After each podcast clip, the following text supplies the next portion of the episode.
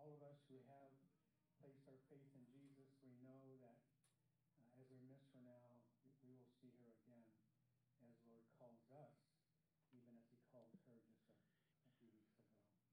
Shall we pray together? Father, thank you for this time.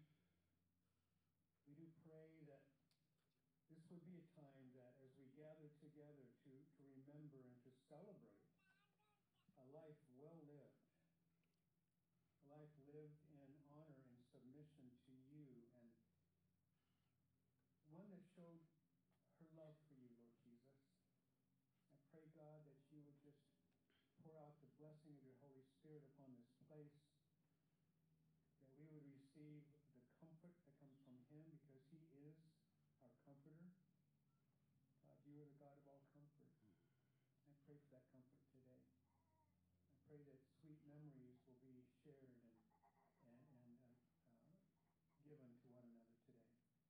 I pray, Lord, that you would be honored through it all, that you would be glorified, because really her life was all about you. We want this time of remembrance and this time of celebration to be all about you as well. So, God, we just give this time to you. We thank you. We love you. And we ask it in Jesus' name. Amen. Amen. God bless you.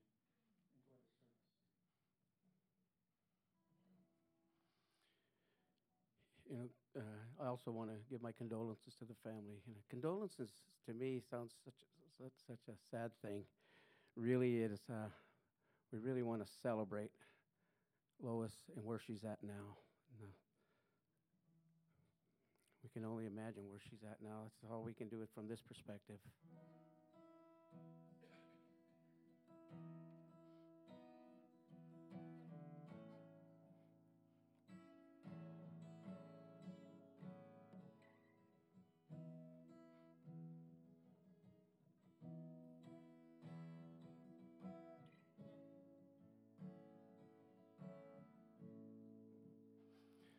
Only imagine what it will be like when I walk by your side. I can only imagine what my eyes will see when your face is before me. I can only imagine, yeah. Yeah.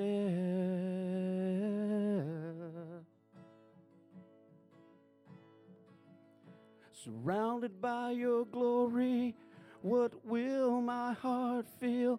Will I dance for you, Jesus? Or in all of you be still? Will I stand in your presence?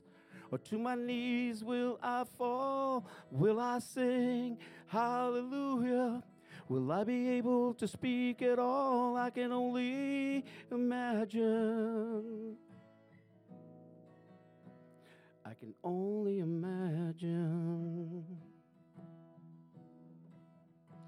I can only imagine when that day comes and I find myself standing in the sun I can only imagine when all I will do is forever, forever worship you. I can only imagine. I can only imagine.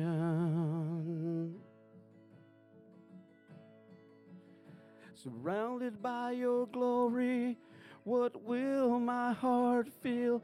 Will I dance for you, Jesus? Or in of you be still? Will I stand in your presence? Or to my knees will I fall? Will I sing hallelujah? Will I be able to speak at all? I can only imagine.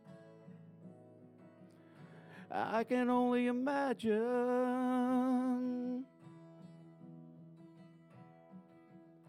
Surrounded by your glory, what will my heart feel? Will I dance for you, Jesus? or in awe of you be still. Will I stand in your presence? Or to my knees will I fall? Will I sing hallelujah? Will I be able to speak at all? I can only imagine. I can only imagine. I can only imagine. I can only imagine. I can only imagine when all I will do is forever, forever worship you. I can only imagine. I can only imagine.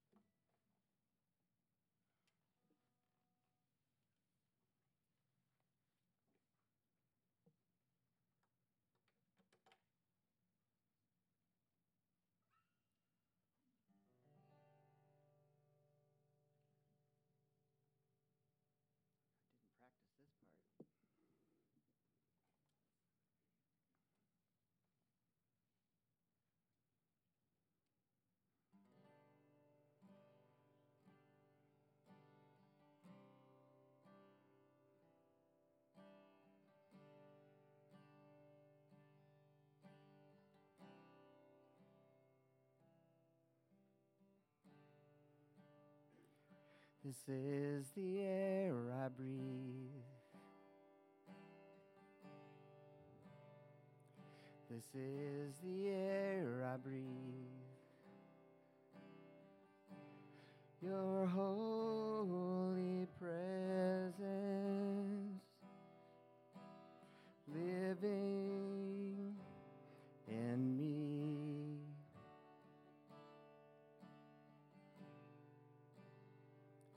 This is my daily bread. This is my daily bread. Your very word spoken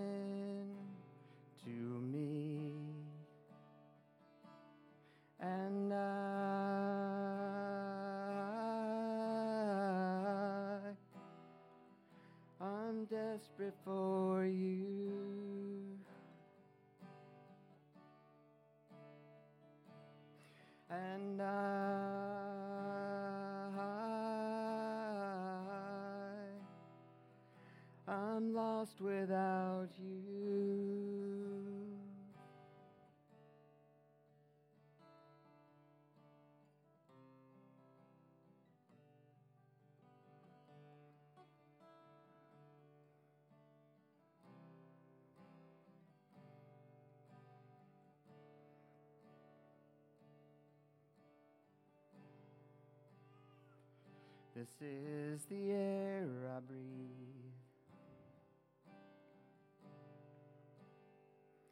This is the air I breathe. Your holy presence living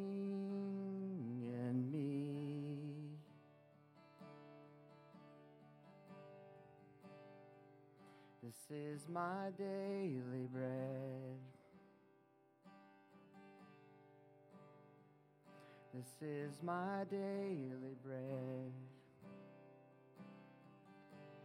Your very word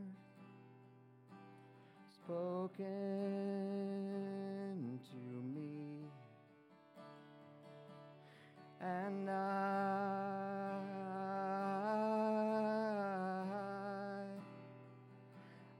desperate for you.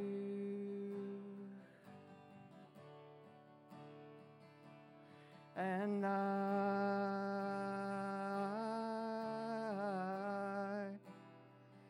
I'm lost without you. And I,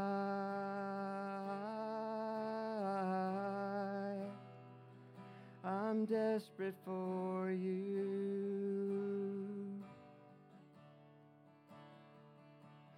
and I,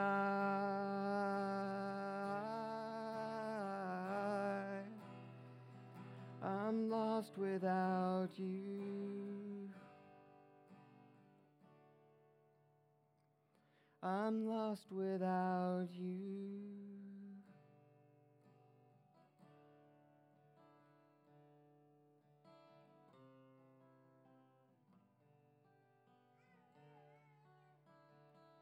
I'm lost without you.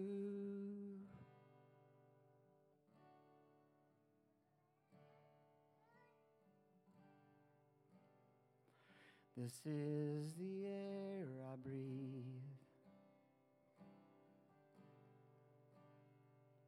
This is the air I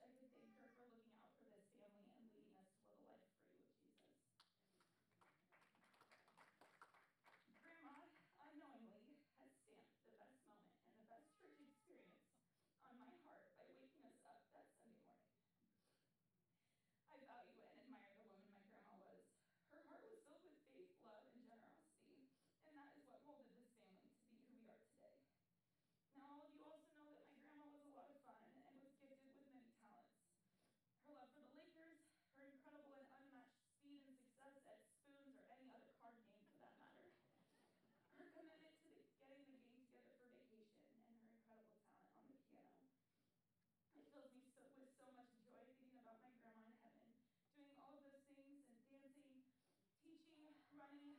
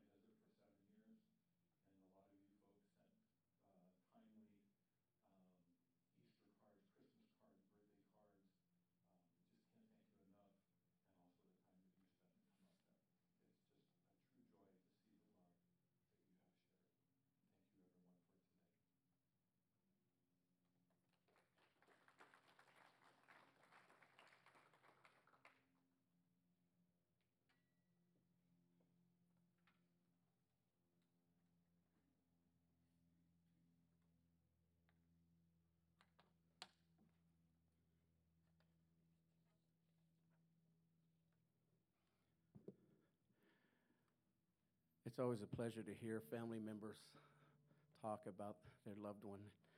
Uh, I've known Lois about 25 years, and that's when I started coming to this fellowship. And who said it? Yeah. Drink the milk when you finish your cereal. I got to I got to steal that one from my grandkids, because they always leave that milk, and I'm I'm I'm the one who's saying I buy that milk. You know, I, I try serving less milk, but no, they want it nice and soupy, and there there's a so I, I drink the milk. Just so it doesn't waste. I love that. Thank you for sharing that.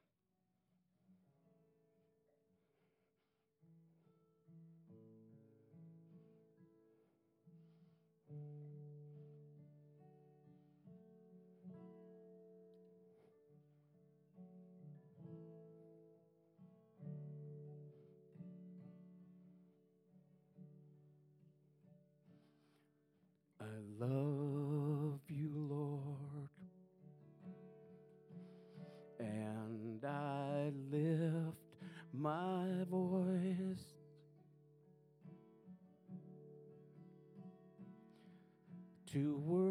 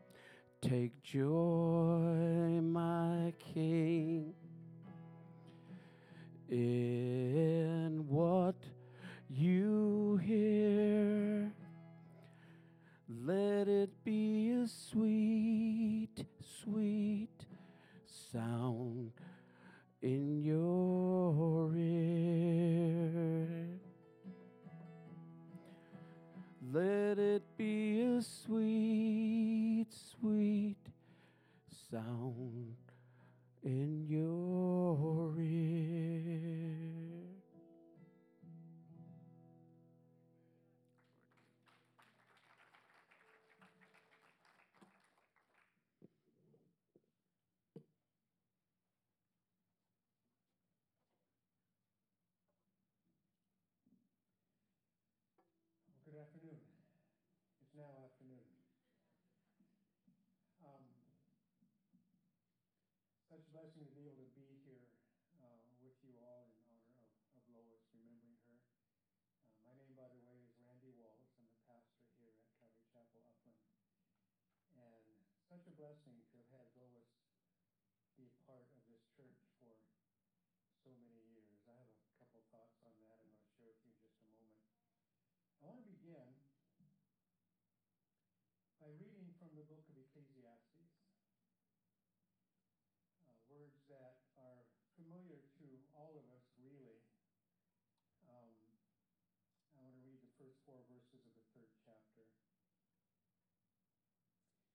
We season, a time for every purpose under heaven, a time to be born and a time to die, a time to plant and a time to pluck what is planted, a time to kill and a time to heal, a time to break down and a time to build up, a time to weep and a time to laugh, a time to mourn and a time to dance. There's more that we could read. I wanted to stop at, at that particular point in time and then just simply um, appreciate what the writer of Ecclesiastes writes. That would be Solomon. King Solomon wrote these words. Uh, the Bible calls him, God calls him, the wisest man that ever lived. And that, of course, would be besides Jesus himself, uh, God manifest in the flesh. But Solomon spoke these words just letting us know and, and really reminding us of the things of life, the seasons of life. Appreciate about this is that even our, our purpose for being here together today is something that is very normal. You know, it may not feel normal. I mean, the emotions can kind of betray that. It's not a normal thing for us in our own life, perhaps. But normal, yes. Uh, as the Bible says, there's a time every season. It's just a season. It's just a season. You know, the emotions will pass. You know, the, the reality of what's happened will not. But you know what? When we see these words, a time to be born and a time to die, you know, um, Solomon is talking about in the physical. A time to be born physically, and of course, that is the beginning of Actually, the beginning of life begins at conception within the womb. But a time when we are introduced to the world through birth, and a time that we leave this world through what we call death. I'm not sure that that's what God would call it. because all those who have given their hearts to Christ continue to live. And our friend, our sister, mom, grandma, however we've known her, is more alive today than she's ever been. Because she's in the very presence of God. Amen. One of the things that we need to include with this is while these are seasons, that fourth verse, a time to weep and a time to laugh, a time to mourn and a time to dance. You know, there's seasons of life. There's sorrow now. There is indeed sorrow now. But just to quote the words of Jesus, your sorrow will be turned to joy. Our sorrow turns into joy through Jesus Christ. I have been blessed to be Lois's pastor over the last several decades. Uh, she always has been such a faithful, integral part of this church. Um, a faithful servant of God. We, we, the things shared, and I, I, really can't add anything to the things that have been said about her. I really, I really can't. But just simply as her pastor, I, I want to share with you just the encouragement that she was to me. You know, watching her faithfulness, watching her love for God, watching her love for people, watching her her involvement in life, um, being an example uh, as a woman who loved God, uh, a woman who loved His Word, a wo- woman who loved to worship Him, a woman who loved God's people loved her family. And having a heart of concern for others. Always being concerned for others around her. And it is like her to have left all these things that Calvin shared about that's in that little envelope there. The instructions for this service, the songs that she wanted sung, a couple of letters that she wanted read. You know, one to um, her family as she shared about her experience in giving her heart to Christ. You know, I, I don't know what was going on in the family at that particular point in time. Um, I'm going to be reading something to you, which is entitled "A Salute to My Family." That that means her children. That's what she's talking about. Um, well, let me just read this. Let, let, me read this. It's fitting that she would write this. Um, she called it a salute to my family. As my family looks back on my life, I desire to look back on my family's lives, accomplishments, and joys they've brought me. God blessed me with three children Calvin, Carol, and Chris. My three CCCs, she writes. They were happy children, enjoying their school days to the fullest, having many friends, bringing them home so Dad and I got to know their friends also. And these friends, many of them, kept in contact with us long after our three were out of the nest. There were ups and downs, but with God's help, we always made it through. And through these trials, they opened their hearts to Jesus and brought Dad and I to that blessing as well. Carol as our mentor and the boys' support.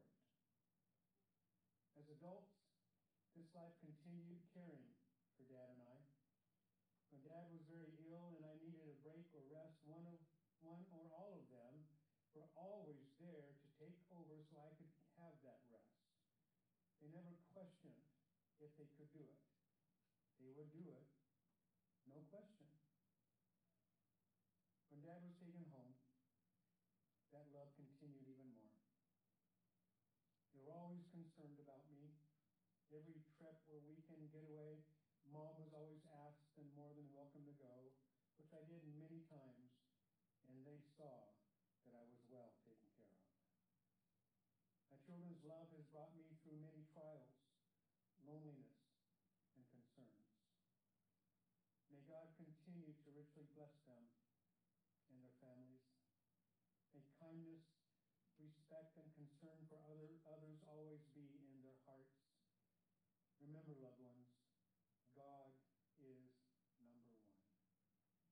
Dad and I will be waiting for you all. Love, Mom. Amen. She obviously loved her children and her grandchildren, loved her extended family members, loved her friends, loved her church family. A blessing to know that woman, to be able to be a part of her life. And we thank the Lord Jesus Christ for bringing her into our lives, don't we? On the night before Jesus was crucified, see in the Gospel of John the 13th and 14th chapters that Jesus began telling his apostles that he was going to be leaving them. And they began to get quite upset. They were pretty bummed about this. The 14th chapter of John begins this way Let not your heart be troubled. You believe in God, believe also in me. In my Father's house are many mansions. If it were not so, I would have told you. I go to prepare a place for you. And if I go and prepare a place for you, I will come again and receive you to myself. And where I am, there you may be also. And where I go, you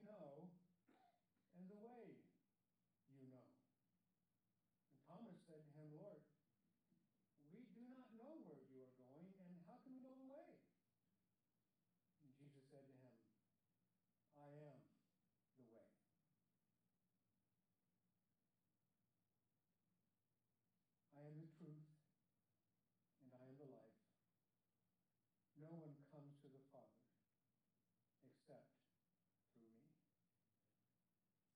Jesus said, I go to prepare a place for you. He's speaking to his apostles, but we take this as him speaking every person who acknowledges their need for Christ, their need for Jesus and his forgiveness, that their sins may be forgiven, their sins may be removed from them, and his own righteousness given to them so that they can stand in the presence of God in all of his righteousness and all of his holiness. Because apart from the work of Christ on the cross, none of us can do that. When Thomas said, We don't know where you're going, how can we know the way? When he said, I am the way. He didn't say, I'm going to show you the way. He didn't say, I'll give you a map. He didn't say, I'll give you some instruction. He said, I am the way. I am the truth, I am the life. No one goes to the Father except through me. In the world, there are many religions. There are many different faith, faith systems, we'll say. Um, there's only one that will get a person to heaven. God the Father gave us direction in His Word. Jesus came to give us Himself as the way. You know, when John the Baptist introduced Jesus in the beginning of the Gospel of John, he said, Behold the Lamb of God who takes away the sin of the world. Now, we don't have time to give a big sermon on all this. I certainly would be happy to speak with anybody who would like to ask some questions and uh, allow me to explain some things, but the point really is. There's only one way to heaven, and it's Jesus. And, and, you know, for all of you who are here, Lois said, you know, sometimes in a memorial service, I'll, I'll just kind of bring the question, you know, what, what would this person say? And in this case, of course, Lois, what would, what would Lois say to you if she had an opportunity to say something to you? Well, she already did. she already did, didn't she? And she said that it is her prayer, it's her desire, it's her hope that every person here, every person who knew her, her friends and her family, her immediate family, her extended family, that, that each one would know the joy that she has found and is now experiencing. When we talk of a departed loved one who knows Christ and is in his presence, we, we often will speak of that person in the past tense. Like this person was this and this person was that. I think what we really mean is that while this person was with us in this life, she did these things. This is what she was like among us. But it's not like she stopped living she still is very much alive. Very much alive. Jesus in the book of John, the 11th chapter, speaks to Mary sisters of Lazarus who had died. He came to Bethany, having received news of his death. He had been dead for four days by the time he arrived. He raised him from the dead, but before he did, he asked Martha a few questions. She acknowledged that, Jesus, that, that the resurrection, that uh, her brother would experience the resurrection, but her thought was that the future resurrection, which all of us who have faith in Christ will experience, all of us will be raised in the flesh with a body that is fitted for eternity. But he told Martha, if you live and believe in me, you will never die. Then he asked the question, do you believe this? That's the question for every one of us. Do we believe what Jesus has said? Because of the reality of Christ, the reality of who he is and what he's done for us, what he did for Lois, Lois believing that he did that for her, she right now, as I stated before, she is more alive today than ever before. She's experiencing firsthand that joy that she spoke of, that she experienced even here in this world, but so, multiplied greatly now in the very presence of God. We sang a song a little while ago, I can only imagine. She doesn't have to imagine anymore. She's there. She's in his presence. And that's the hope and that's the expectation for every person who knows Jesus Christ. In his letter to the Thessalonians, his first letter, the Apostle Paul, 1 Thessalonians chapter 4, he wrote a passage about what we call the rapture of the church. And he wrote that letter, he wrote that letter in this portion of this letter to uh, bring some uh, instruction to these saints in Thessalonica who had loved ones who had passed on before Jesus returned. Jesus was, uh, was taught to have to be returning by the Apostle Paul. Paul believed he was going to return in his, in his own lifetime, perhaps even in a matter of, of, of weeks. But of course, he has not returned yet, and there are some who would say, well, he, he, people talk about his return, and, and, and Peter addressed that. You know, and people are talking, and he's not going to be coming back. You know, and, and Peter said, well, he's just being patient. He's patient toward everyone who will come to faith in him so those people can be raised in life. But he wrote to the Thessalonians these words. He begins in verse 13 of chapter 4. I, I do not want you to be ignorant, brethren, concerning those who have fallen asleep. That's what he called death for the Christian, falling asleep. Lest you sorrow as others who have no hope. Paul wanted them to have hope in the midst of their sorrow. Even as we may be sorrowful today because of Lois's departure, we're going to miss her. But we have hope.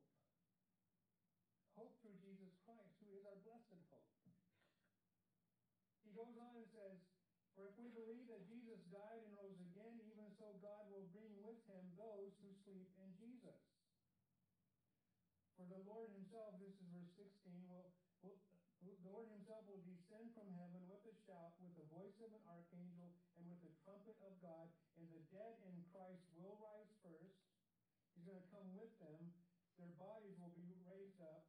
Their, their bodies and their souls will be joined together in the sky. Then we who are alive and remain shall be caught up together with them in the clouds to meet the Lord in the air, and thus we shall always be with the Lord. Therefore, comfort one another with these words. First, uh, 1 Corinthians 15 talks about that moment when we will be changed. We may not all sleep, Paul writes to the Corinthians, meaning we may not all pass on, go to be in the presence of Jesus from this earth as our bodies stop working. But we will all be changed in the twinkling of an eye. Just changed bodies changed fitted for eternity. That's what we have to look forward to. And Paul wrote, Therefore, comfort one another with these words. These words are given to us so we may bring comfort to each other. Her belief in these truths gave her the strength of God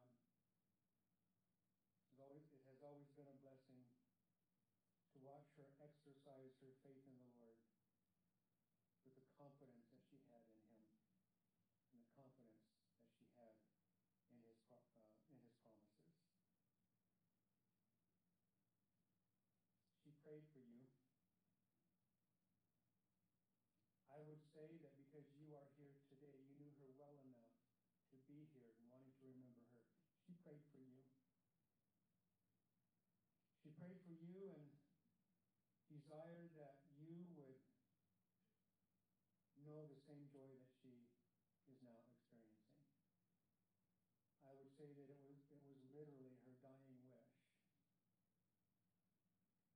that everyone she knew would know Jesus.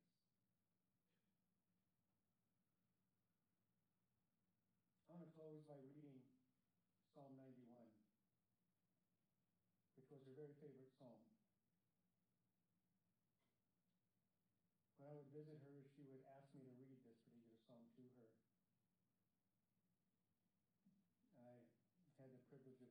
psalm to her um, on the day before she went into the Lord's presence.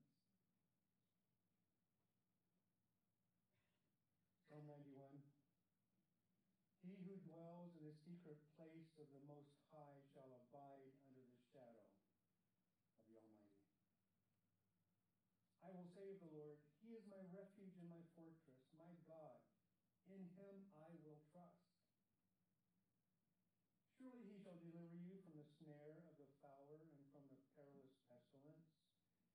And under His wings, excuse me, He shall cover you with His feathers, and under His wings you shall take refuge. His truth shall be your shield and buckler.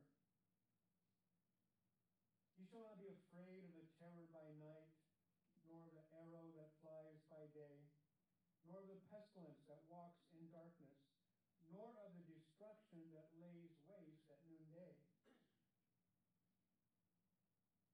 A thousand may fall at your side, and ten thousand at your right hand. Gives a picture of warfare here. But it shall not come near you. Only with your eyes shall you look and see the reward of the wicked. Because you've made the Lord, who is my refuge, even the Most High, your dwelling place, no evil shall befall you, nor shall any plague come near your dwelling. For he shall give his angels charge over you to keep you in all your ways. In their hands they shall bear you up, lest your hand, lest your dash, lest you dash your foot against a stone. You shall tread upon the lion and the cobra, the lion, the young lion and the serpent you shall trample underfoot. Those are words to the Messiah, Jesus himself. And now God himself speaks. Because he has set his Therefore, I will deliver him. I will set him on high because he has known my name. He shall call upon me, and I will answer him. I will be with him in trouble. I will deliver him and honor him. With long life, I will satisfy him and show him my salvation. Lois certainly received that long life she certainly has received that deliverance. Deliverance from a body that was just worn out, stopped working. And now she's in his very presence because, as the Word of God tells us in 1 Corinthians, to be absent from the body is to be present with the Lord. She's in his very presence. She's been delivered. She's been rescued. She has been given life from above. And I pray that everyone here will look to Jesus Christ, that you too will receive that life. And Father, we do pray that you'd have your way with every heart that is in this place. Thank you, Lord. Each one of us wants to thank you for the joy that Lois brought to our lives for the encouragement that she brought, for the love, for your love with which she loved us. Thank you. Thank you that you used her to be an example for us. That you used her to cause us to know what it means to follow you. That you used her in our lives to just point us to Jesus. And so, Lord, have your way. We place her into your hands. She's already with you, we know. Thank you for her. And God, we pray that you would have your way in this place, in every heart. And might Lois's desire, desires come true, that everyone in this place today would come to a saving faith in Jesus Christ in his name that we pray.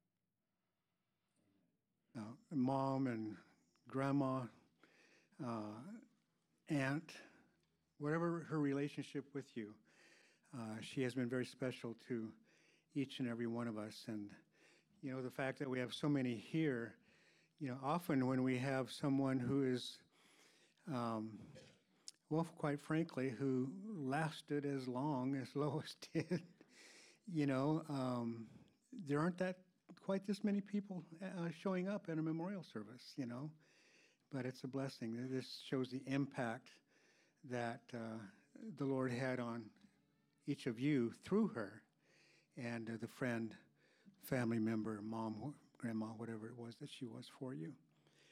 Uh, I want to give my condolences to all the family. Um, a few of you, I've done that already personally, but uh, to all of you and, and, and, friends as well. You know, uh, we're going to miss Lois.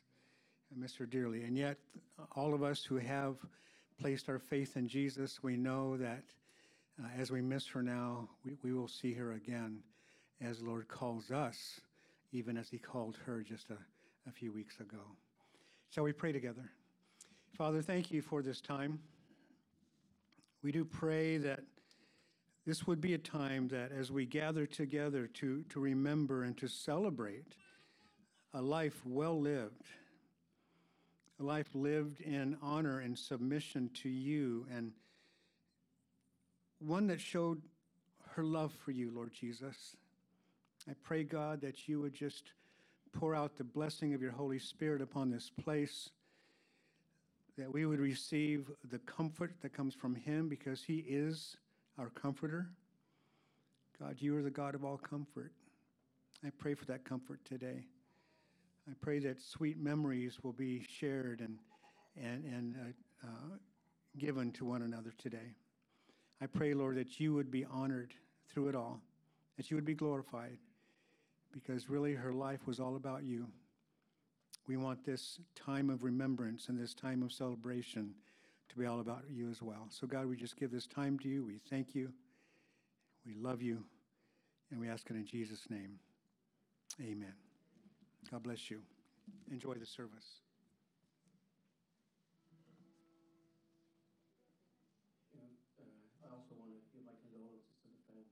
Condolences to me sounds such a such a sad thing.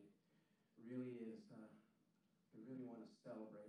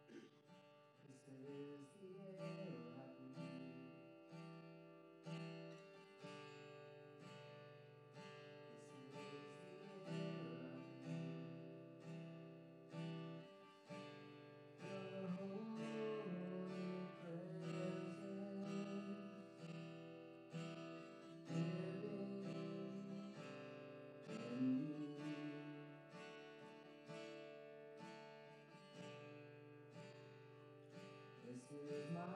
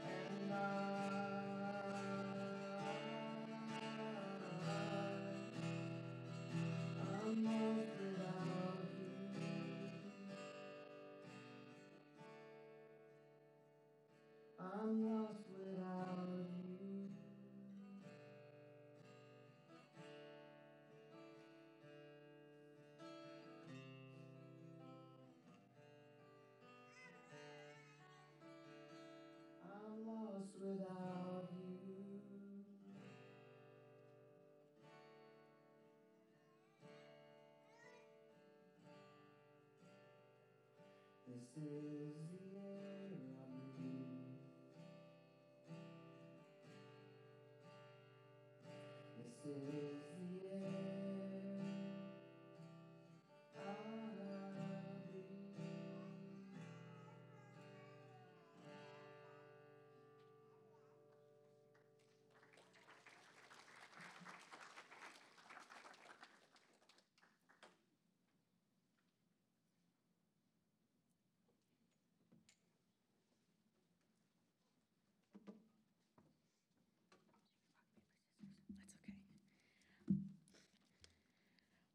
hello, everyone, and um, thank you so much for for being here uh, on behalf of my grandma.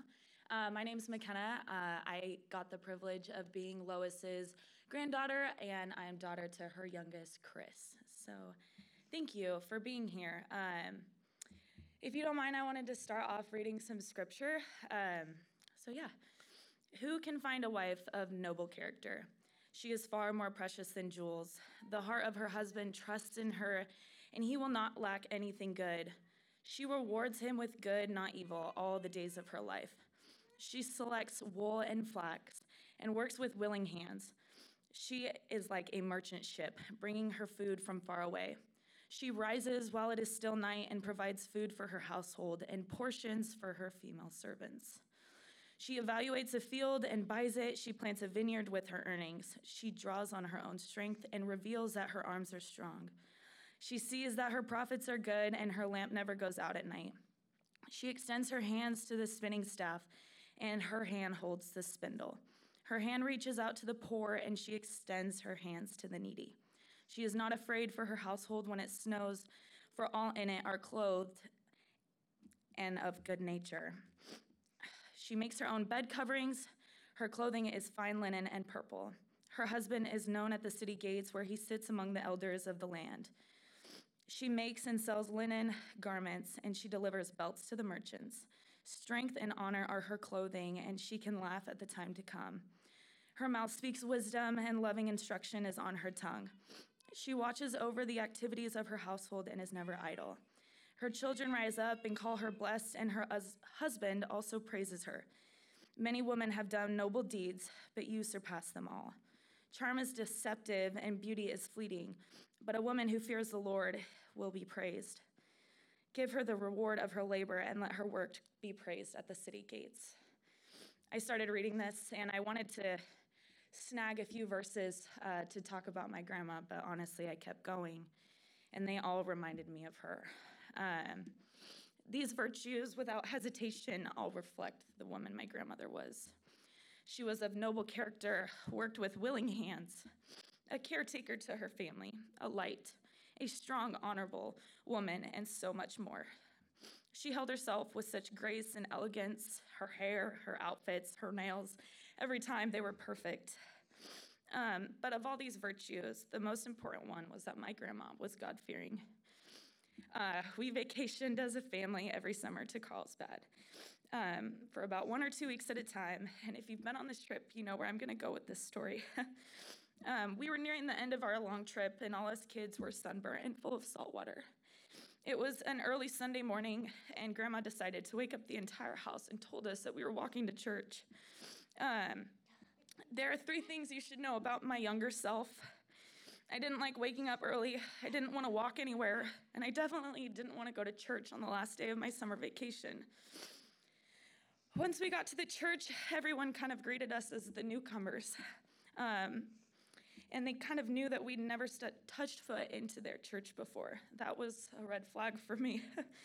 um, once service started, the entire family and I can vividly remember us sitting in the pew, looked around wide eyed, and just kind of lost because we realized that we had just stepped foot into the first horn blowing, radical praising, jumping on chairs, charismatic Pentecostal church singing, Yes, Lord, yes, Lord, yes, yes, Lord. Uh, our family was in awe, to say the least. Um, her dedication to show the love of God to this family was unwavered. We would all groan and complain when Grandma was just talking about Jesus again. But how badly I wish I could thank her for looking out for this family and leading us to live a life free with Jesus. Grandma, unknowingly, has stamped the best moment and the best church experience on my heart by waking us up that Sunday morning. I value and admire the woman my grandma was. Her heart was filled with faith, love, and generosity, and that is what molded this family to be who we are today. Now, all of you also know that my grandma was a lot of fun and was gifted with many talents. Her love for the Lakers, her incredible and unmatched speed and success at spoons or any other card game for that matter, her commitment to the, getting the gang together for vacation, and her incredible talent on the piano. It fills me so, with so much joy thinking about my grandma in heaven, doing all of those things and dancing, teaching, running, biking, laughing, playing spoons, with her heavenly father, her husband, her daughter, her siblings, and you best believe Kobe Bryant is there. what a party I wish I was at. Um, today's a day to honor her and to also celebrate her, that she gets to be with Jesus and celebrate the joy and memories that she's brought each and every one of us today. This woman was and is truly inspiring in the eyes of young women who knew her, including me. She provides for her family with so much love and joy. I pray that one day I can be half the woman my grandma Lois was. And I also pray that everyone in this room would always always, and I'm serious, drink the milk after having a bowl of cereal. May we forever remember the wonderful woman that she was. Thank you.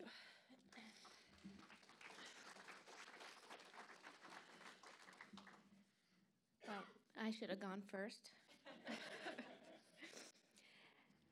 Hello and good morning. For those who don't know, my name is Tori, Lois's eldest granddaughter. I have to say eldest because that's the only time I'll ever be able to say that.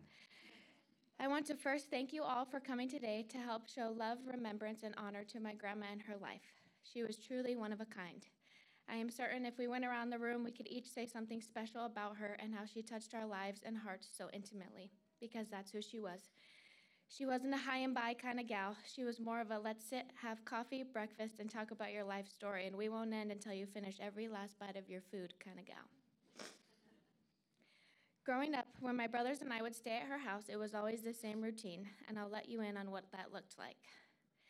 She would wake us up at a decent hour so we could get going on chores around the house, but before that, she'd make us breakfast of our choosing, but most likely cereal, milk, and water. If you didn't finish it all, she would close her eyes and count until you were done, and you'd better be done by the time she gets to whatever number she picked that day.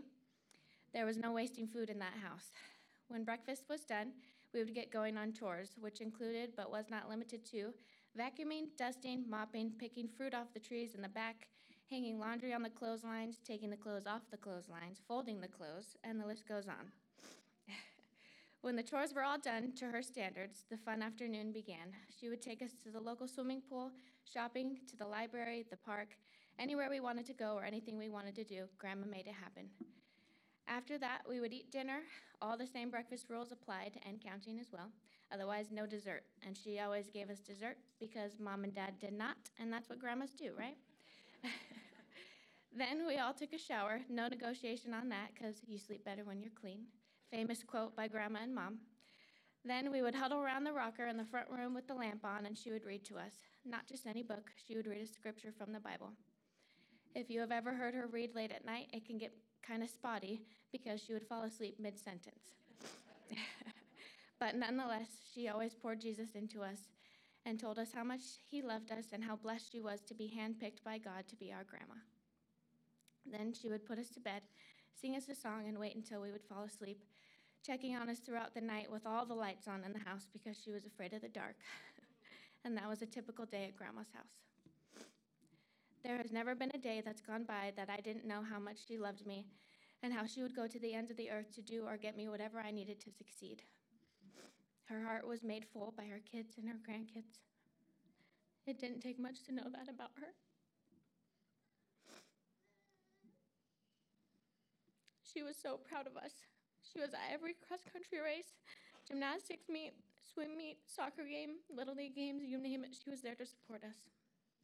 I learned so much from her, and here are just a few. Wake up at a decent time to get the hard work done. Eat a good breakfast and do not waste your food. It came from hard-earned money. Always leave on t- always leave time in your day to let loose, have some fun and enjoy life. Never take it too serious. Love hard and never stop telling those around you how much you love them. Life is hard and you will struggle, but God always promises to help you through it. So praise Him through the good times and more importantly, through the bad times. Those are just a few. She made three loving, caring, amazing children Calvin, Carol, and Chris, two of which are here with us today, and one in heaven with Grandma, my sweet mom. There was no better bond than Grandma and Mom, truly best friends. They cried together laughed together, got angry at each other, and spread the love of Jesus together. It brings me so much joy knowing that my mom gets to have her best friend in heaven with her. As much as I long to feel their embrace, it brings me so much peace knowing that I will see them again someday. In closing, I want to again express my love and thankfulness to all of you for coming today. It means so much to me and my family. Thank you.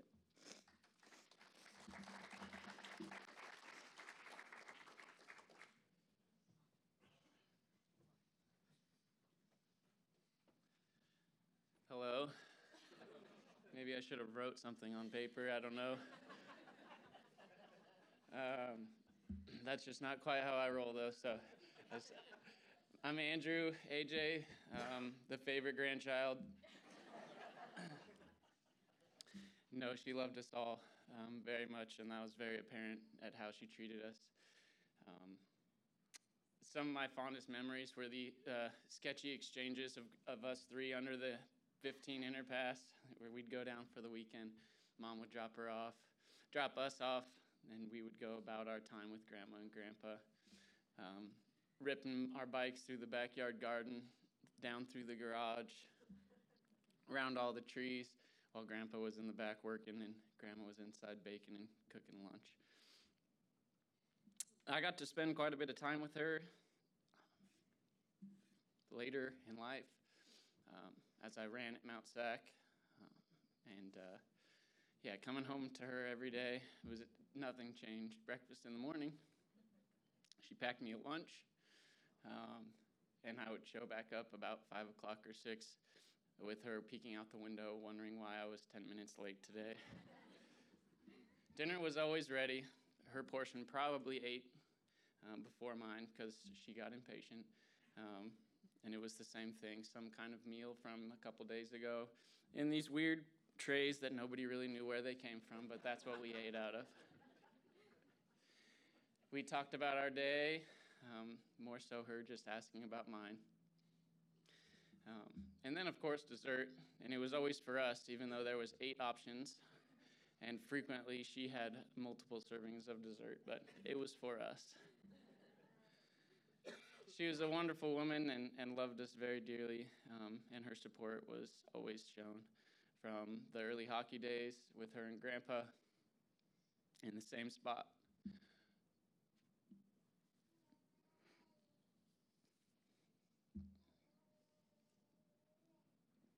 To running, I don't know who was louder, my mom or her. but there weren't too many things I remembered about those races. You'd kind of forget, um, but you do remember the voices of probably your two favorite people in the world. And those are good memories. Later in life, I yeah, I ventured away, and of late it's been FaceTime interactions, and uh, this was supposed to be a video. Um, but here I am, as my career's taken me thousands of miles away, and I can only imagine what Grandma would think of what the last six weeks of my life have looked like. but in the end, she'd tell me she loved me and she'd give me her funny little thumbs up that she did. And I know that that'll never change. And knowing that she's with my mom, and there's no doubt that that was her best friend. The amount of time they spent on the phone together was endless, multiple times a day. No matter what happened, or how good or bad um, she was scolding me, it always ended in a hug and how much she loved me and the lesson that she hoped I learned. um, but looking around, there's no doubt that she was just as equally loved back. And I thank everybody for coming. Um, and I look forward to sharing more stories about my, my grandma. Thank you.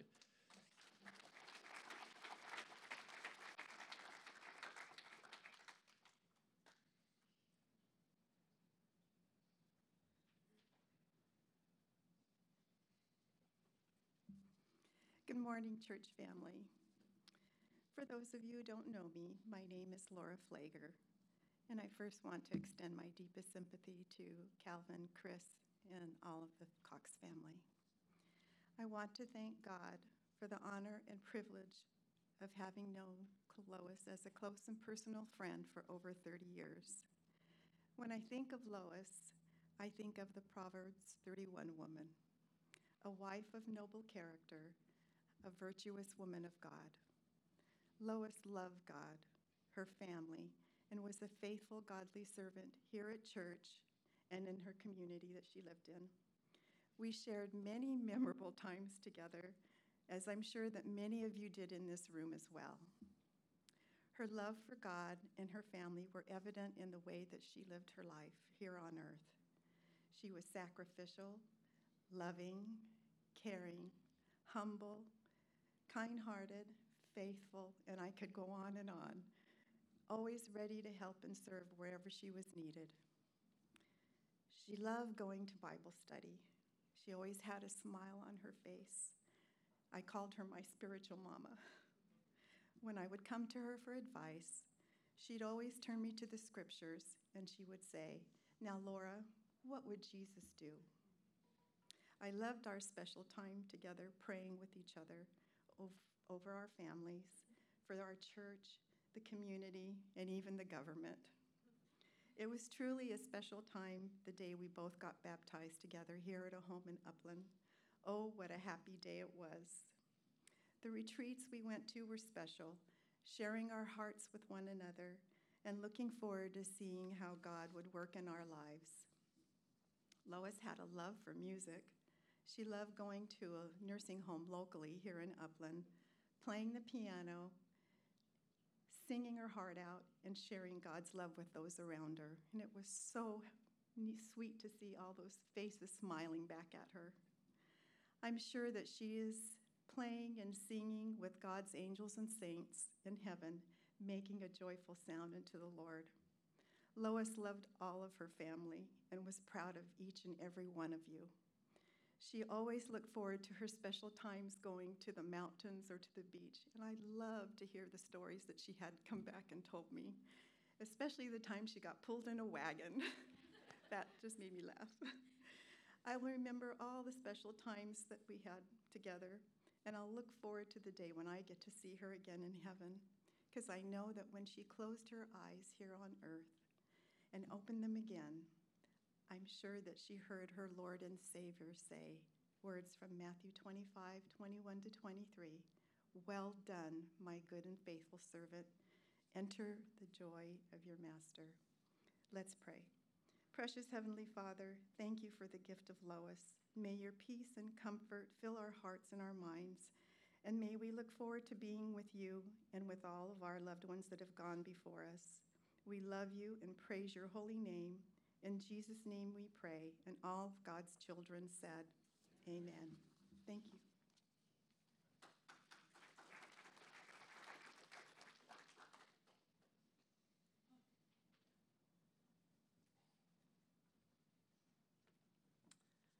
Okay, I am more like Andrew. Uh, I could write something, but I wouldn't be able to follow it um, because I just wouldn't. I don't even think I can follow my bullet points. But um, Lois, uh, she was a dear friend and um, a wonderful sister in Christ. And when you say sister in Christ, you have that relationship of being close, as family. Um, but uh, she's one who loved to laugh, and um, we laughed a lot. I knew Lois later in life, um, and the one thing I loved about it is that she would sit, we would sit for a long time, and I would pick her up, and we'd always tell, she would always have these stories of her childhood. And um, what I loved about her is the stories that she told. And she became, to me, it was kind of like having my own mom there. Um, my mom loved telling stories of when she was young and going to school and her parents and the farm. And, and it just, Lois did the same thing. Everything was a story with Laura, Lois, but there was so much laughter with her also. The laughter came in um, just kind of being a silliness. There was a silliness about her, and um, not too uh, serious or anything. Um, we laughed a lot when we would play uh, games. Um, she'd like to cheat sometimes, and we'd let her um, because Lois knew the game. So, um, but um, another thing, she was uh, just, she loved to sing. And um, she always had this song in her heart. She'd just break out in melody at any time. Just if, if she had one moment that she wasn't talking, she'd be breaking out in melody or a hymn or something. Um, and again, the, the love for piano playing. I remember one time we went to this place, a couple of us ladies, and um, you know, every time we'd go in someplace, she'd be looking around for a piano because she was going to play the piano, even if it was in another room all by herself, you know. But once she started playing, people kind of gather around her. But um, yeah, that was her. And um, gosh, you know, there's so much to say about her. Uh, McKenna and Tori pretty much said a lot of it. Um, one thing, um, one thing she would talk a lot about is her love for her children and her grandchildren, and how special they were, and all the sports things she would be at, and how much she just loved it. There was just there was this joy that exuberated when she would speak about them. Um, and as I was, and as I was reading in this it says, "I have found that true joy is where." Let's see. I have found what true joy is, and where it is found in the Bible by giving my life to Jesus Christ. And she's so right, because following Christ there is a joy. And Lois, she would show that joy through in the later times when she couldn't no longer speak and we'd be able to go up and see her. And her joy didn't come from her mouth. Her joy just came from her smile and her eyes. And you knew that Jesus was there. So when we would go up there, we'd turn on um, songs and she just knew it was just Lois there, just without sound. And um, so, out of the heart, the mouth speaks, but out of the heart, her eyes spoke. So, I, you know, there's a lot of things to say, and like I say, I thank you for all the things that have been said because the, all of those things are on my heart too. So, I loved Lois so much, and I I'm so uh, blessed to get to know um, Calvin more than Chris, but um, just Calvin's just heart, and, and he shares that from all of you. So thank you very much.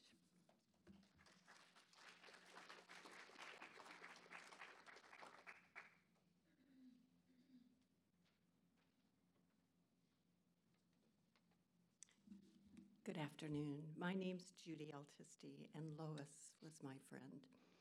Sunday mornings at church, Tuesday morning women's studies, and whenever believers gathered together, Lois was there. Calvary Chapel Upland was where our bond of friendship began and where a heartfelt sisterhood was found. Weekly, a small knot of women settled in hard plastic chairs in a chilly room holding steaming coffee uh, and anticipating fresh insights in the Word of God. Lois sat straight and tall. Her comments were straight and tall as well, given in measured tones, thoughtful and wise. I grew to appreciate her wise outlook on life and spirituality. She was a product of her homespun Midwest values and parentage sturdy and honest, virtuous people who learned much from the land they farmed. She was a woman of deep faith in the Lord. And then there was the Lois, who faithfully attended our season saints celebrations. It was our crazy hat night, a delish potluck, a beautiful time of worship and devotion, and the craziest chapeau anyone could put on top of their heads.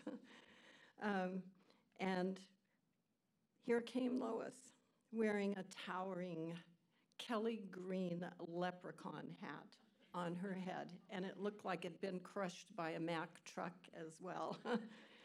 um, greeted with bursts of laughter, she danced through the door and into our hearts. Her joy was contagious, and if there was a piano around, Lois would occupy its bench and bless those with its sound, within its sound with wonderful music, old standards and familiar hymns.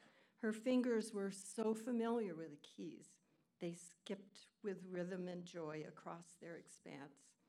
sometimes surprising those singing with a change in key or a change in octave. um, she ministered not only to us, but also to those living in elder care facilities. Her music sparked a remembrance of forgotten words in mouths long silenced by dementia. She loved music and she loved people, and she loved her family and always spoke of you with pride and deep affection.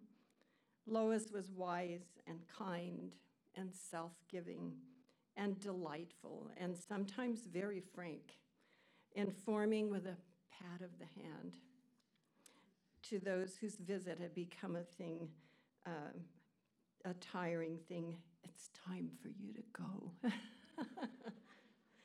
and when it was time for her to go, I think she broke through the cocoon of an infirm body and mind that had become her bondage to fly in transformed beauty into the heavens and drink eternally from the nectar of the unending, unchanging love and life of God. At last, an ageless child of God, strong and radiant, wise and beautiful, and drenched in joy. I will miss my friend and ever remember this beautiful saint as my dear friend, encourager, and example. Lois Cox was her name. Her life was indeed a benediction.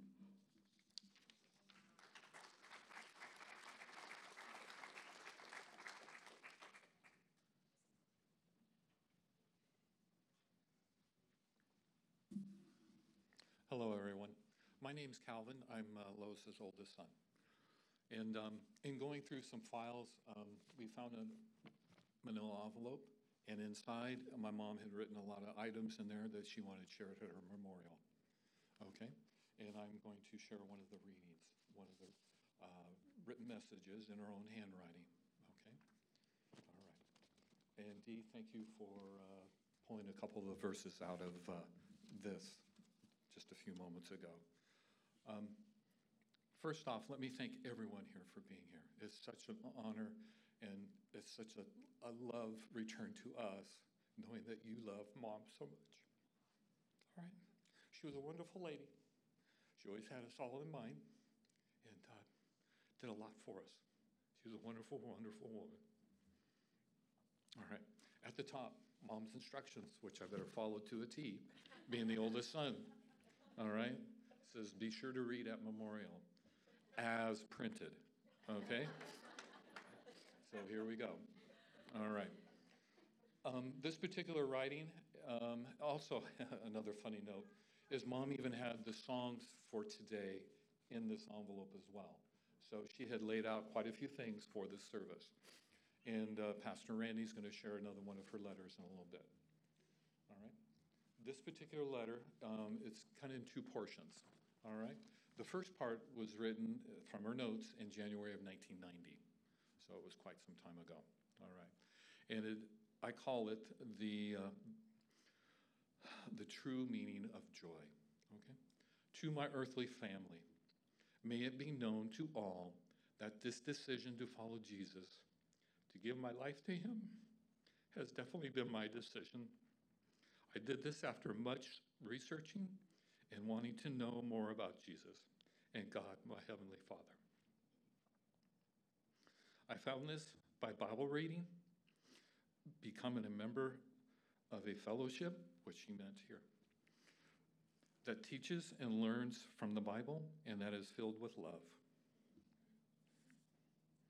I have found what true joy is, and where it is found is in the Bible and by giving my life to Jesus Christ. He died on the cross to save me, to give me to forgive me of my sins, and I have become filled with the Holy Spirit. And she has a verse here of John 3, verses 3 through 21. And I think the last reading there is abbreviation of those verses there. I have truly jo- I have true joy in my heart being a Christian has been has not been easy, but my reward is great. I have gone home to be with the Heavenly Father, where there are no hardships or headaches, just joy and praising and being with my Heavenly Father. And I'm sure it's a wonderful time up there right now. And uh, one word that uh, the family has uh, made from all of this is uh, hootenanny. And we, we are quite sure there's a hootenanny going on up in heaven. Um, she continues, Do not weep for me. My hope is that you all may find the joy I found. God be with you all, Lois, mom. Okay, that was the first part. The second part here um, kind of dates uh, a little bit more closely her, uh, her spiritual experience. Uh, she wrote, uh, I, have my, I had my spirit, spiritual birthday August 10th, 1991, and I was born again. And, I, and that is the day that uh, she got baptized. And in your brochure, um, these two pictures here are her baptismal day, okay? And one thing I'd like to point out about mom, she was in a generation where they did not learn how to swim, and mom was petrified of bodies of water, pools, lakes, rivers, things like that. And um, I look at the pictures, and um, there was four of them total. Um, we have the two here, but she walked a quite distance from the steps to where the minister was to have her baptism uh, performed. And uh, her faith in God must have been just off the wall, just unbelievably, because of her fear that she had of water. She would not get in it. She didn't even own a bathing suit. She was so fearful of water. So um, it's a true testimony, I feel, of uh, mom's faith in God, because she really put this fear of water aside to join the heaven of God, the family of God. Um, thank you, everyone. Especially, I want to pay thank you to uh, all the folks that made the drive up the hill to see Mom, and uh, also the cards that we've gotten over the years. Uh, Mom has been in the, or was in the high desert for seven years, and a lot of you folks sent uh, timely um, Easter cards, Christmas cards, birthday cards. Uh, just can't thank you enough, and also the time that you spent to come up there. It's just a true joy to see the love that you have shared. And thank you, everyone, for today.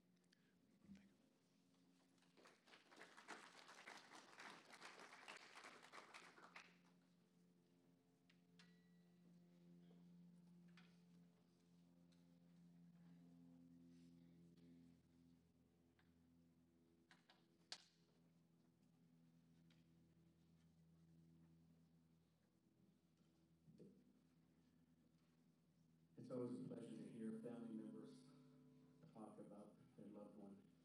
Uh, I've known Lois about 25 years. That's when I started coming to this fellowship.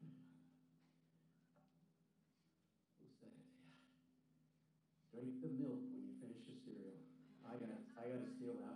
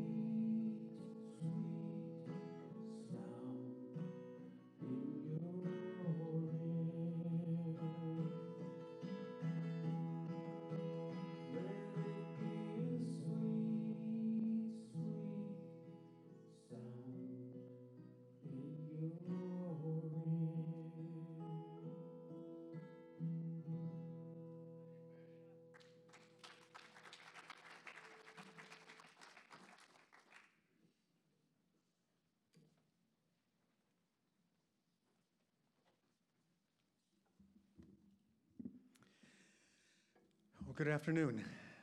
It's now afternoon. Um, such a blessing to be able to be here uh, with you all in honor of, of Lois, remembering her. Uh, my name, by the way, is Randy Walls. I'm the pastor here at Calvary Chapel Upland.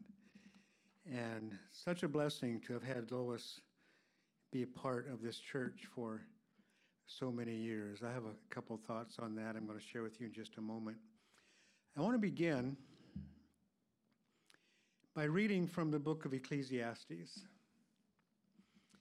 Uh, words that are familiar to all of us, really.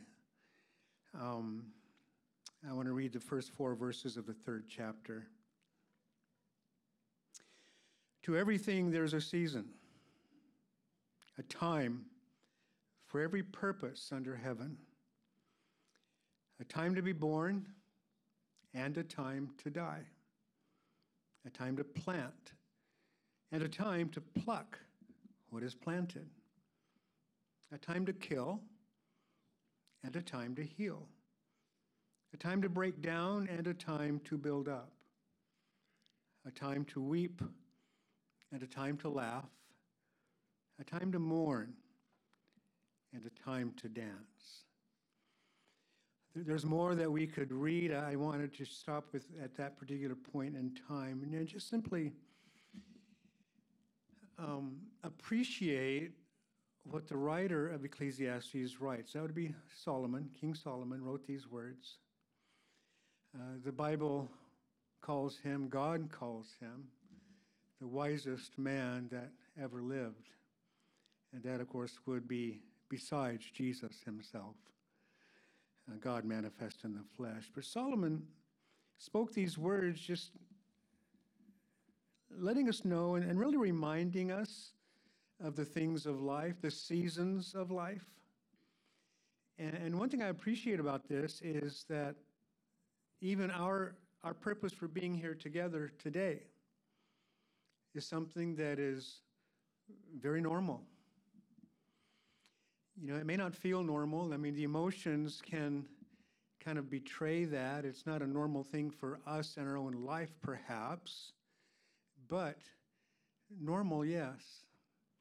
Uh, as the Bible says, there's a time for every season. And it's just a season. It's just a season. You know, the emotions will pass. You know, the, the reality of what's happened will not. But you know what? When we see these words, a time to be born and a time to die, you know, um, Solomon is talking about in the physical. A time to be born physically, and of course, that is the beginning of life. Actually, the beginning of life begins at conception within the womb but a time when we are introduced to the world through birth, and a time that we leave this world through what we call death. I'm not sure that that's what God would call it. Because all those who have given their hearts to Christ continue to live. And our friend, our sister, mom, grandma, however we've known her, is more alive today than she's ever been because she's in the very presence of God. Amen. One of the things that we need to include with this is while these are seasons, that fourth verse, a time to weep and a time to laugh, a time to mourn and a time to dance. You know, there's seasons of life. There's sorrow now. There is indeed sorrow now. But just to quote the words of Jesus, your sorrow will be turned to joy. Our sorrow turns into joy through Jesus Christ. I have been blessed to be Lois's pastor over the last several decades.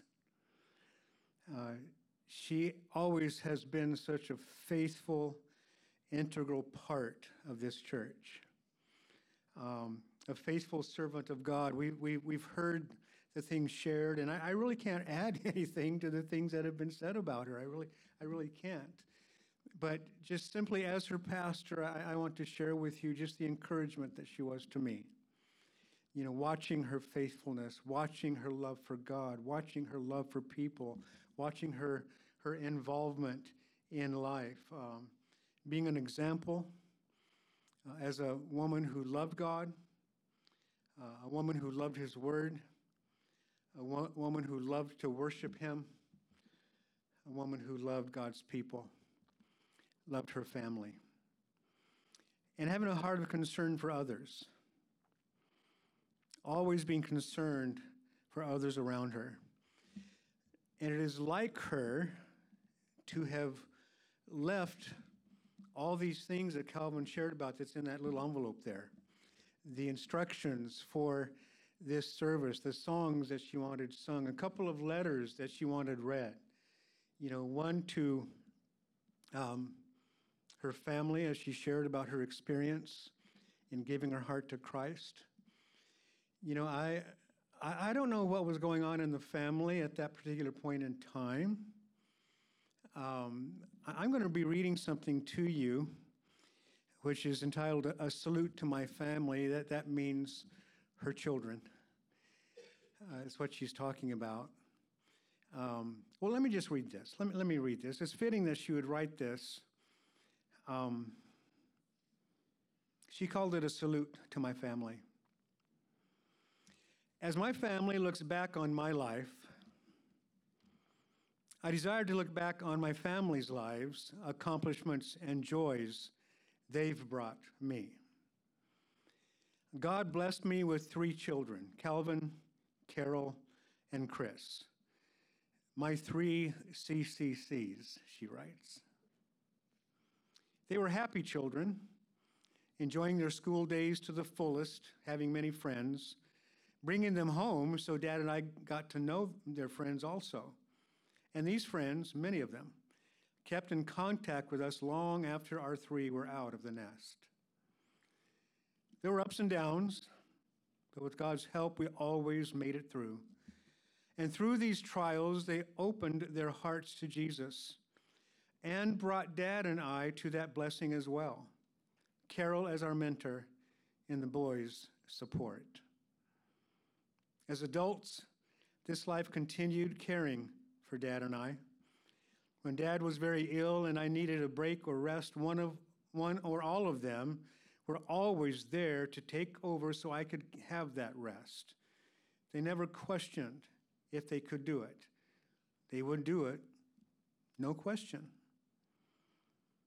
When Dad was taken home, that love continued even more. They were always concerned about me. Every trip or weekend getaway, Mom was always asked and more than welcome to go, which I did many times, and they saw that I was well taken care of. My children's love has brought me through many trials, loneliness, and concerns. May God continue to richly bless them and their families. May kindness, respect, and concern for other, others always be in their hearts. Remember, loved ones, God is number one. Dad and I will be waiting for you all. Love, Mom. Amen. She obviously loved her children and her grandchildren, loved her extended family members, loved her friends, loved her church family. A blessing to know that woman, to be able to be a part of her life. And we thank the Lord Jesus Christ for bringing her into our lives, don't we? On the night before Jesus was crucified, we see in the Gospel of John, the 13th and 14th chapters, that Jesus began telling his apostles that he was going to be leaving them. And they began to get quite upset. They were pretty bummed about this. The 14th chapter of John begins this way Let not your heart be troubled. You believe in God, believe also in me. In my Father's house are many mansions. If it were not so, I would have told you. I go to prepare a place for you. And if I go and prepare a place for you, I will come again and receive you to myself. And where I am, there you may be also. And where I go, you know, and the way you know. And Thomas said to him, Lord, we do not know where you are going, and how can we know the way?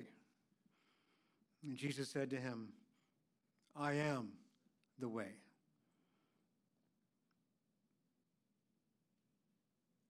I am the truth, and I am the life.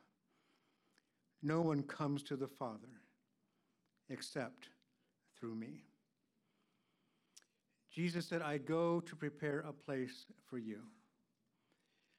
He's speaking to his apostles, but we take this as him speaking every person who acknowledges their need for Christ, their need for Jesus and his forgiveness, that their sins may be forgiven, their sins may be removed from them, and his own righteousness given to them so that they can stand in the presence of God in all of his righteousness and all of his holiness. Because apart from the work of Christ on the cross, none of us can do that. When Thomas said, We don't know where you're going, how can we know the way? Well, he said, I am the way. He didn't say, I'm going to show you the way. He didn't say, I'll give you a map. He didn't say, I'll give you some instruction. He said, I am the way. I am the truth, I am the life. No one goes to the Father except through me.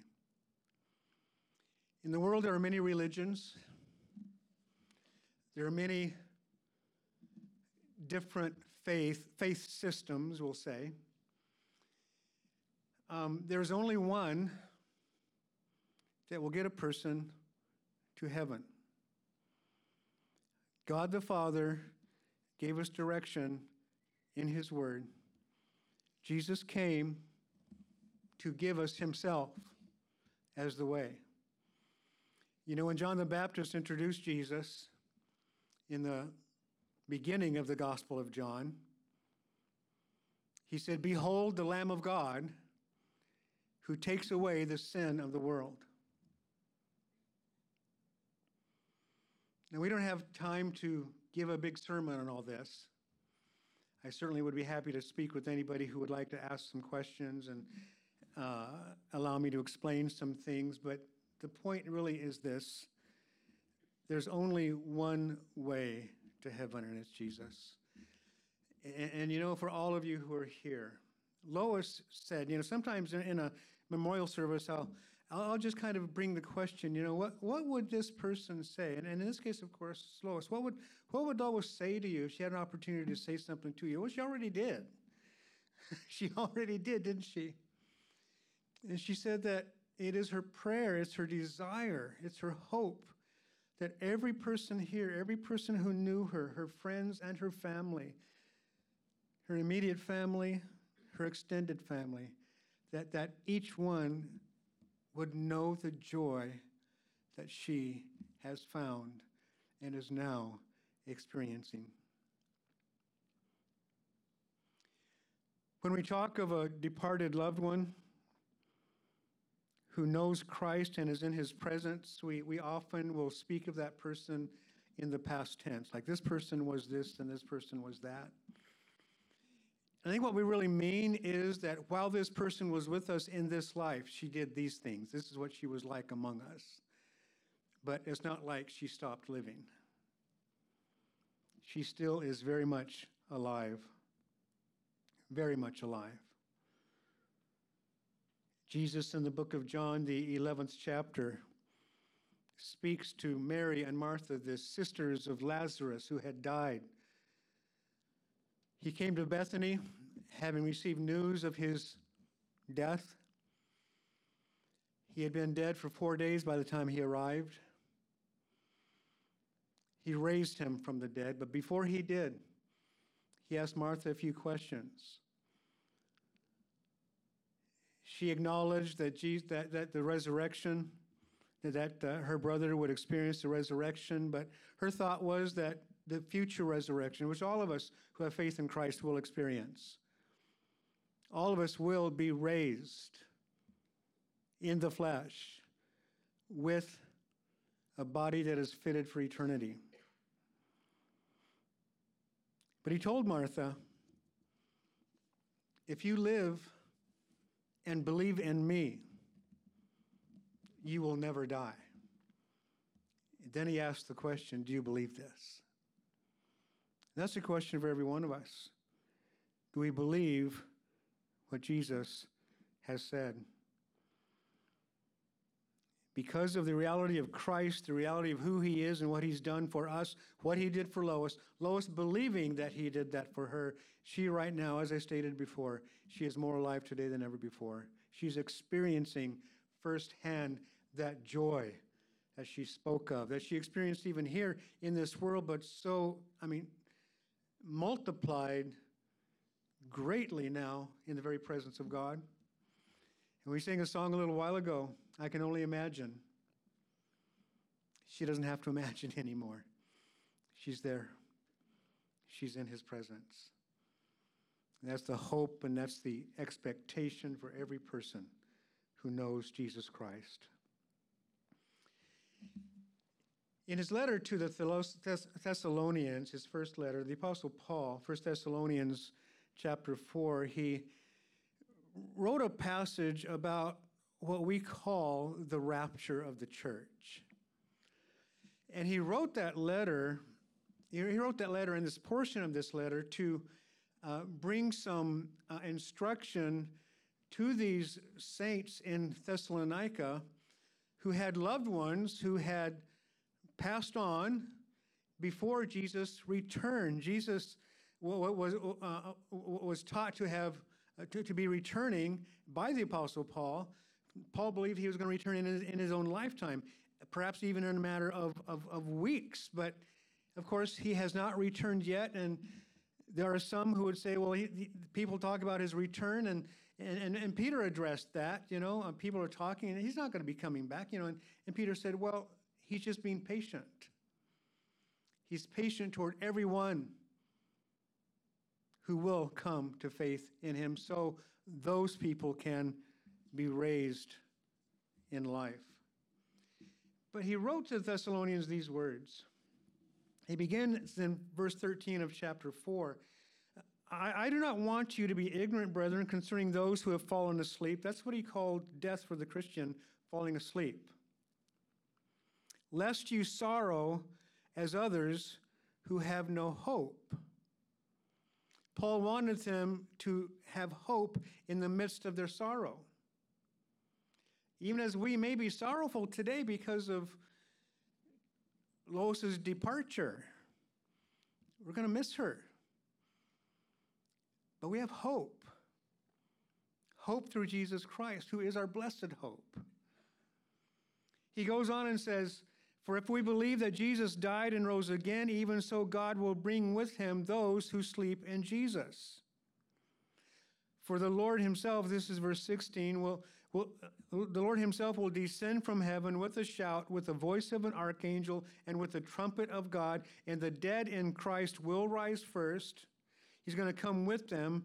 Their bodies will be raised up, their, their bodies and their souls will be joined together in the sky. Then we who are alive and remain shall be caught up together with them in the clouds to meet the Lord in the air, and thus we shall always be with the Lord. Therefore, comfort one another with these words. First, uh, 1 Corinthians 15 talks about that moment when we will be changed. We may not all sleep, Paul writes to the Corinthians, meaning we may not all pass on, go to be in the presence of Jesus from this earth as our bodies stop working.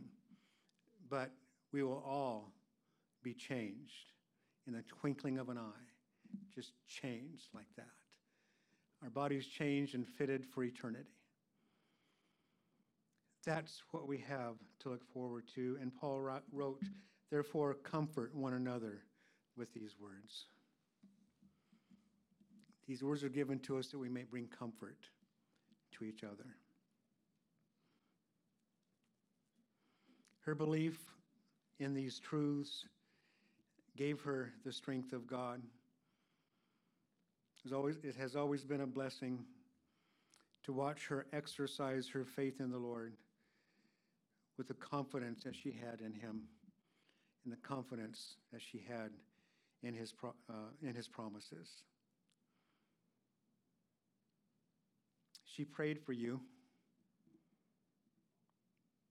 I would say that because you are here today, you knew her well enough to be here and wanting to remember her. She prayed for you. She prayed for you and desired that you would know the same joy that she is now experiencing. I would say that it was, it was literally her dying wish that everyone she knew would know Jesus. I want to close by reading Psalm 91, which was her very favorite psalm. When I would visit her, she would ask me to read this particular psalm to her. I had the privilege of reading this psalm to her uh, the, the day before she went into the Lord's presence. Psalm 91. He who dwells in the secret place of the Most High shall abide under the shadow of the Almighty. I will say of the Lord, He is my refuge and my fortress, my God. In Him I will trust. Surely He shall deliver you from the snare of the fowler and from the perilous pestilence. And under His wings, excuse me, He shall cover you with His feathers, and under His wings you shall take refuge. His truth shall be your shield and buckler. You shall not be afraid of the terror by night, nor of the arrow that flies by day, nor of the pestilence that walks in darkness, nor of the destruction that lays waste at noonday. A thousand may fall at your side, and 10,000 at your right hand. This gives a picture of warfare here. But it shall not come near you. Only with your eyes shall you look and see the reward of the wicked. Because you've made the Lord, who is my refuge, even the Most High, your dwelling place, no evil shall befall you, nor shall any plague come near your dwelling. For he shall give his angels charge over you to keep you in all your ways. In their hands they shall bear you up, lest your hand, lest your dash, lest you dash your foot against a stone. You shall tread upon the lion and the cobra, the lion, the young lion and the serpent. You shall trample underfoot. Those are words to the Messiah, Jesus Himself. And now God Himself speaks. Because He has set His love upon me. Therefore, I will deliver him. I will set him on high because he has known my name. He shall call upon me, and I will answer him.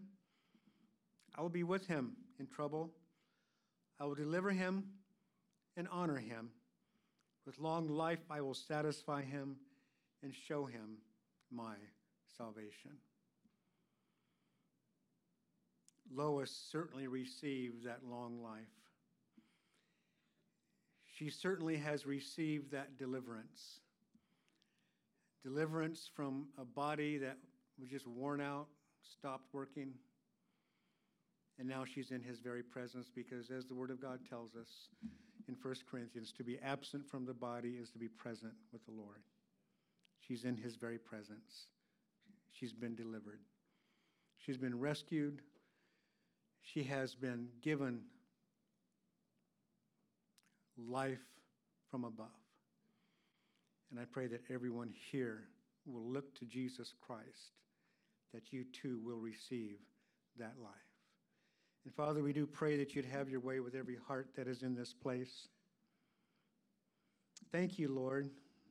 Each one of us want to thank you for the joy that Lois brought to our lives for the encouragement that she brought, for the love, for your love with which she loved us. Thank you. Thank you that you used her to be an example for us, that you used her to cause us to know what it means to follow you, that you used her in our lives to just point us to Jesus. And so, Lord, have your way. We place her into your hands. She's already with you, we know. Thank you for her. And God, we pray that you would have your way in this place and in every heart. And might Lois's desires, desires come true, that everyone in this place today would come to a saving faith in Jesus Christ. It's in his name that we pray. Amen.